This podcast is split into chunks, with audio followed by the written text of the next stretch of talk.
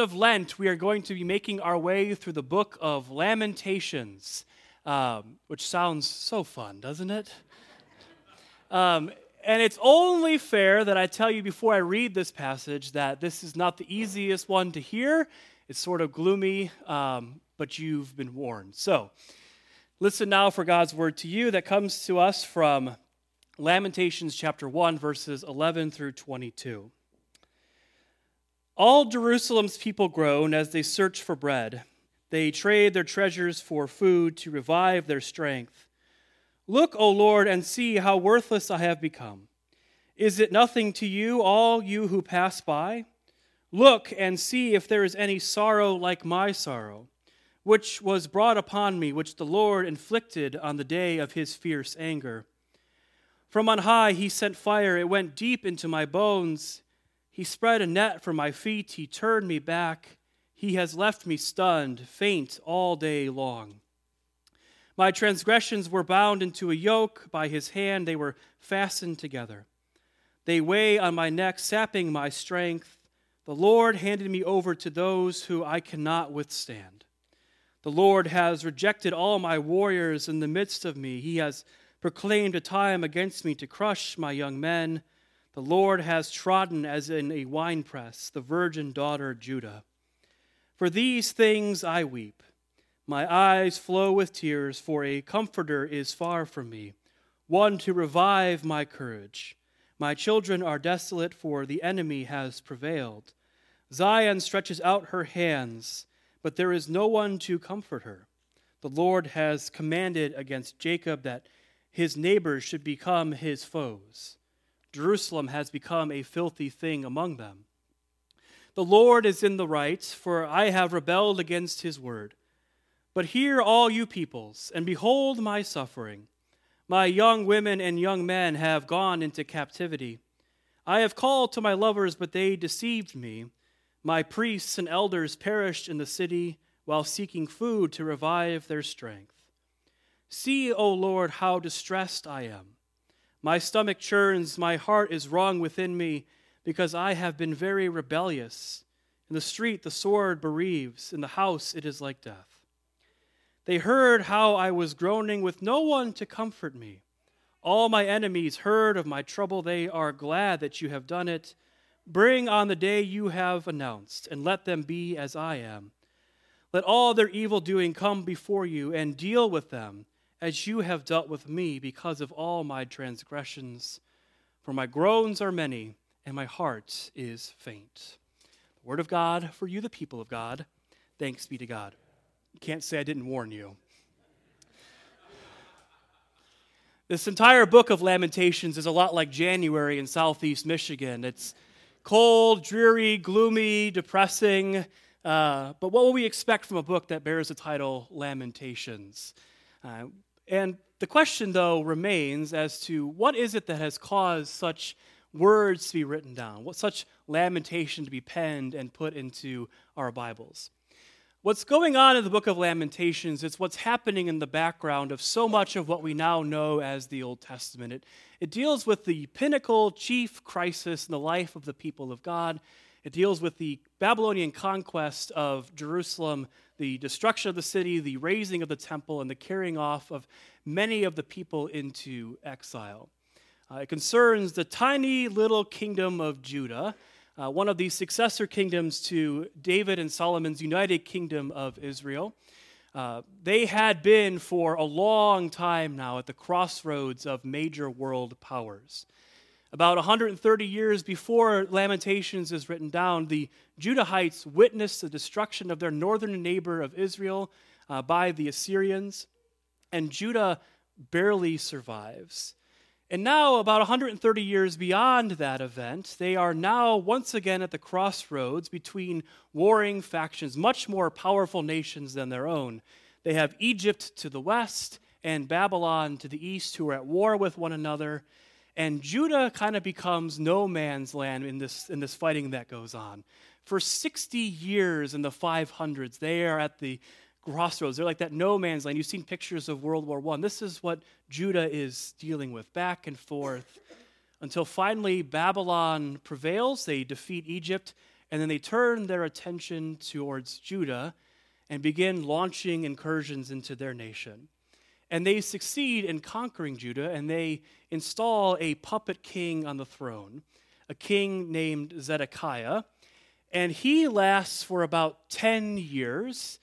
And that 10 years is turbulent and full of anxiety and uncertainty, as you can imagine it would be. Uh, then finally, Zedekiah rebels against the Babylonians, and they come back to Babylon, or they come back to Jerusalem, and they lay siege to the city for about two years. And the thing to keep in mind with ancient sieges is it's not just about the fighting and the soldiers and the weaponry. It's also about the fact that it cuts the people in the city off from resources. Famine results, a lack of water, and those sorts of things. And so finally, after two years, the Babylonians break through the walls, they destroy the royal palace, they raze the temple to the ground, and they carry off many of the citizens to exile in Babylon. But even that is not the end of the conflict. Who needs to read the news when you can read biblical history, right? Uh, the, the survivors of Judah's royal family launched their own rebellion, their own revolt against the Babylon, Babylonians. They assassinate the Babylonian governor, which brings the Babylonians back to Jerusalem, even more fighting, and they carry off even more people into exile in Babylon. That this is what's going on in the background of so much of what we now have as the Old Testament. That the people who get carried off into exile are notable citizens of Jerusalem. They are the educated, they're the religious establishment, they're, they're people of reputation and note. And so when they end up in Babylon, what they use their captivity for, or at least part of their captivity for, is to begin to put together the stories that we now have as the Old Testament. They take these ancient stories, they begin to weave them together, but often they weave them together in a way that seeks to answer the question of why did the Babylonian captivity take place? it causes this intense theological reflection. It causes this intense self reflection on who they, they are as a people. They, they tell their history all with an eye of what went wrong and the promises of God that they're waiting to be fulfilled to, to return back home.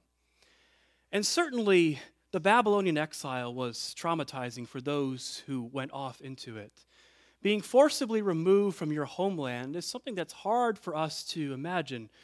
We, of course, have similar stories in our own nation's history, but it's something that we really read about in our history books. The idea of being carried off from your own homeland and being forcibly relocated, certainly that has to be traumatizing. And uh, it says in Psalm 137 Beside the rivers of Babylon, we sat and we wept. And, and I don't mean to diminish their, their experience, the difficulty that they faced. But their story is not the only one that's taking place during this time of Babylonian captivity and Babylonian incursions into Judah. There's other things that are happening to the people of God as well. That not everybody uh, of the nation of Judah gets carried off into Babylon. Some of them flee as refugees into Egypt, sort of like this kind of reverse Exodus story. They get out and go to Egypt away from the Babylonians. But then there are all of those who get left behind in that in the ruins of the former kingdom of Judah. These are the ones who couldn't get out, who didn't have the means and the ability to get out. These are the ones who offered nothing quantifiable to the Babylonians. And I'm not trying to be crude about it, but quite literally, they weren't even worth the time for the Babylonians to stage a mass execution of it was easier and more fiscally responsible for them just to, to leave these folks there. That these were the poorest of the poor, the disabled, the ones that, that they had no value or anything like that. That when I imagine the people who are left behind, I imagine those scenes from almost 20 years ago now, if you can believe it was 20 years ago now, when Hurricane Katrina hit New Orleans. All of those dire warnings about what was coming that way, and, and people got out.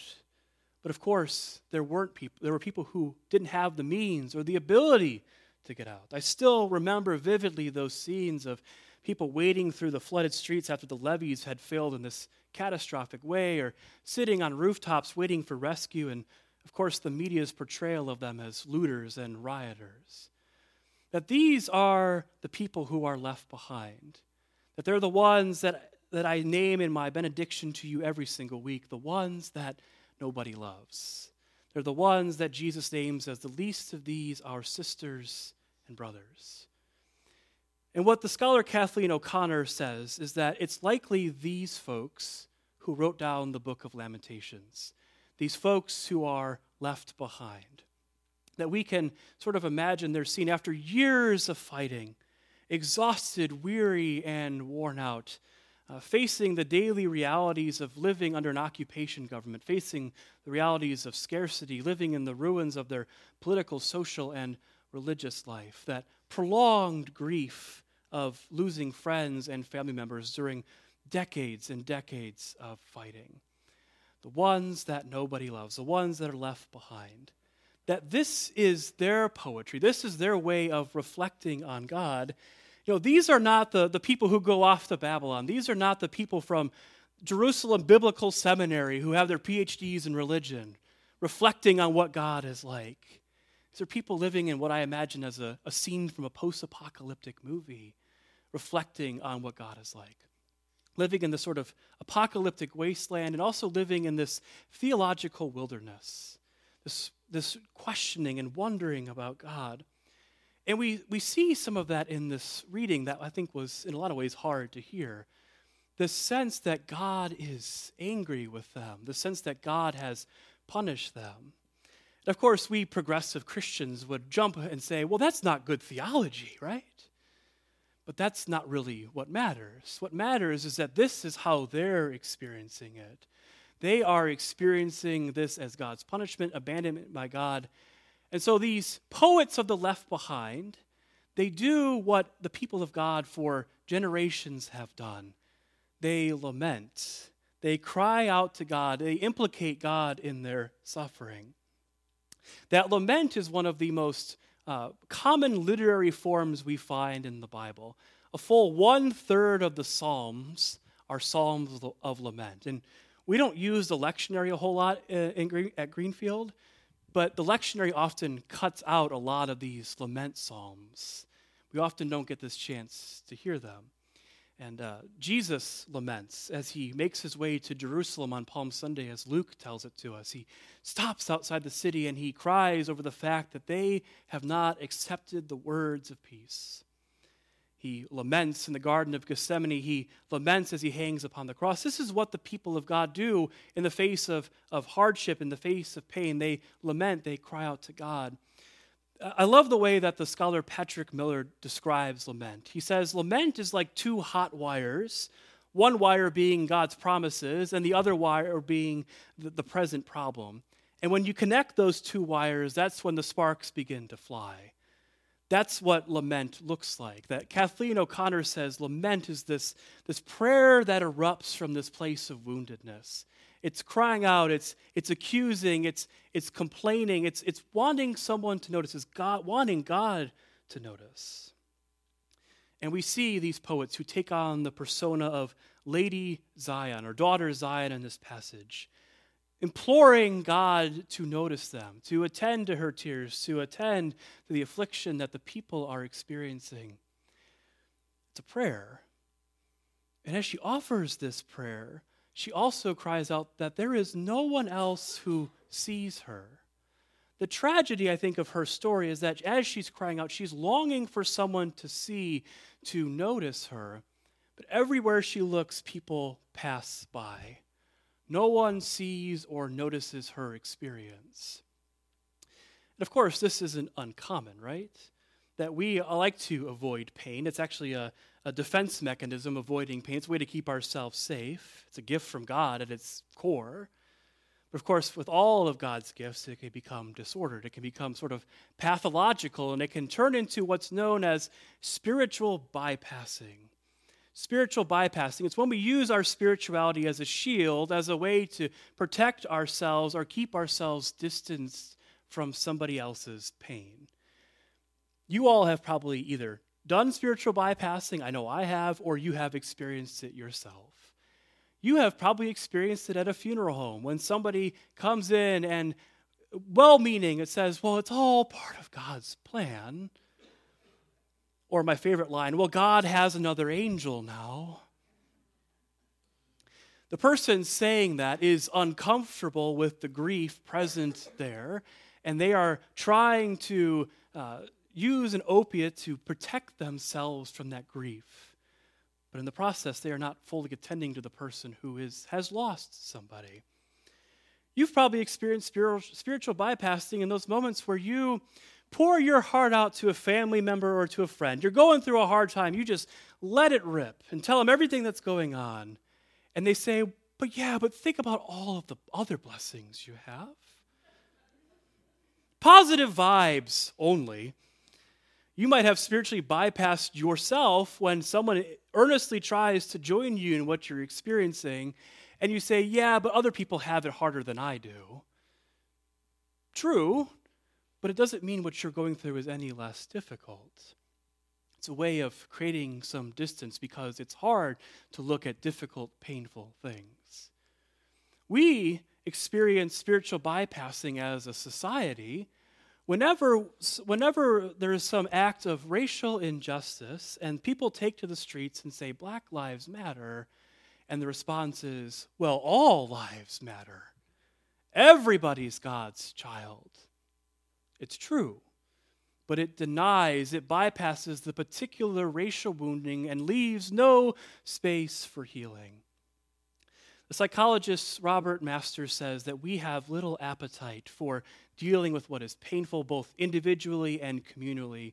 So we prefer these pain numbing solutions that not only allow us and help us to avoid the pain, but then also justify our avoidance of such pain.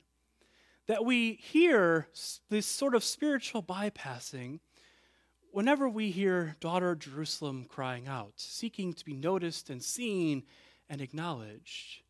That we all want to be seen, noticed, and acknowledged, especially in those moments where things are difficult. Especially in those moments where we feel like nobody else can understand what I'm going through. We long to be seen and not bypassed. I remember when I was doing my student chaplaincies, uh, student chaplaincy is not just about uh, going and visiting patients. It's also part education and part forced therapy. Um, because they make you do this thing called interpersonal relations, relationships, which is we call IPR, where you sit in a room and you kind of process everything that you're going through as you care for other people. It's just as much fun as it sounds, right? Um, so I remember one particular IPR session. We uh, it was towards the end of our of our internship time, and uh, and we were all sharing these stories of how exhausted and weary and worn out we were.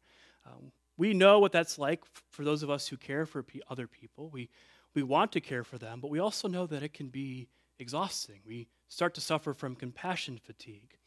And so, one of the, the women in my group, one of the student chaplains in my group, who I'm going to call Alice, she was sharing about how at the end of the day, one of the ways that she recovered mentally and spiritually and emotionally was just simply to scroll mindlessly through social media as a way of shutting her brain down, scrolling through Facebook, scrolling through Instagram, just completely not thinking for a little while.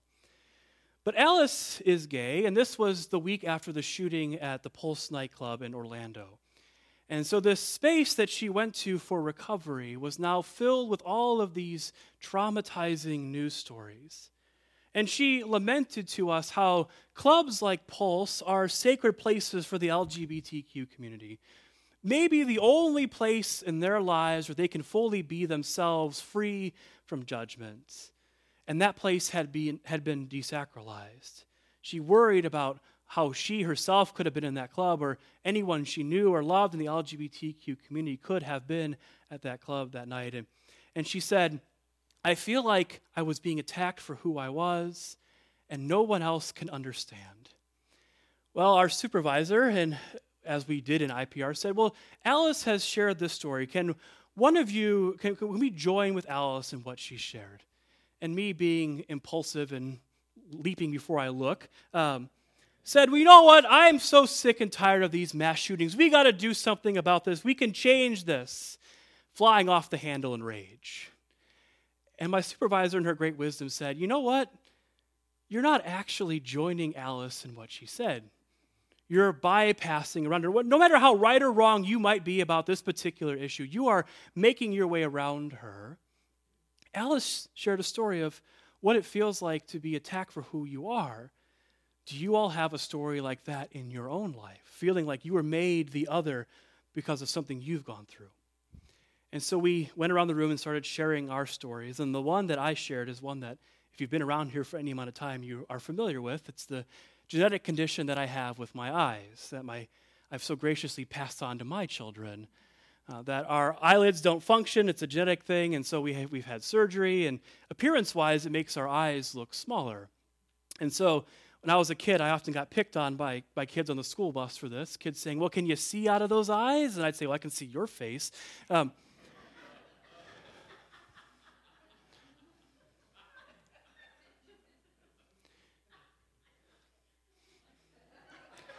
Jocelyn, you're laughing too hard at that. Uh, but it always made me feel other. It always made me feel different, always made me feel self conscious. And by the time we all got done sharing our stories, Alice said, You know, my story, my particular pain is particular, but it seems like other people can understand some level of what I'm going through. It was an exercise in getting off the bypass around what she was naming and actually seeing and noticing and acknowledging her. The author and researcher Brene Brown says that when we avoid other people's pain, we not only diminish their humanity, but we diminish our own. That in getting off the bypass and seeing Alice, I actually was able to see some of myself.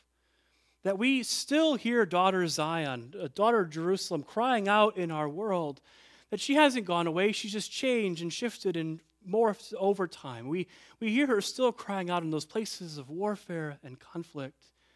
We hear daughter Zion seeking to be acknowledged and seen in places like Ukraine, who for the last two years have dealt with this incredible uncertainty of warfare, some of them living under an occupation government. We hear her crying out in places like Gaza, who are, where lives have been destroyed and torn apart between warring factions. We hear her crying out in, in lines waiting for aid that we continue to hear daughter Zion crying out every time there's another piece of anti LGBTQ legislation coming down the pike. We hear daughter Zion cry out for her daily bread in the land of abundance. We hear daughter Zion cry out for racial justice. We, we hear her crying out to be seen, noticed, and acknowledged, to not be bypassed. Among the Zulu people in South Africa, the, the common greeting is the word sawubona. You were wondering what that title meant in my sermon, right? Sawubona. It's what you say when you meet someone for the first time. It's what you say when you're, when you're seeing somebody you've met before. You say sawubona. But sawubona is so much more than simply hi or hello. It's got this great level of depth of meaning to it.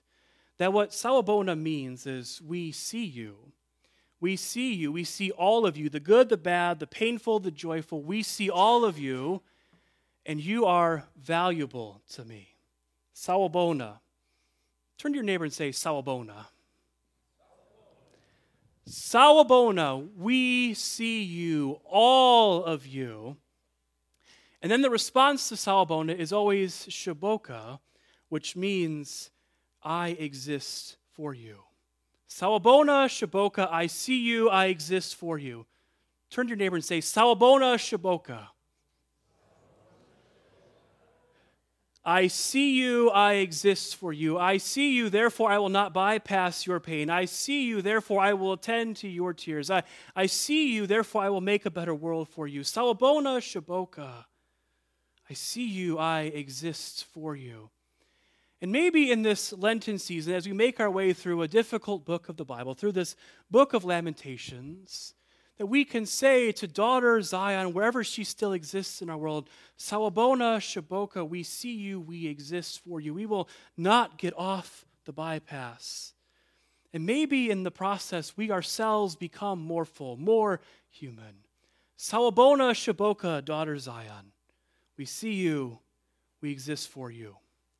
Thanks be to God. Amen.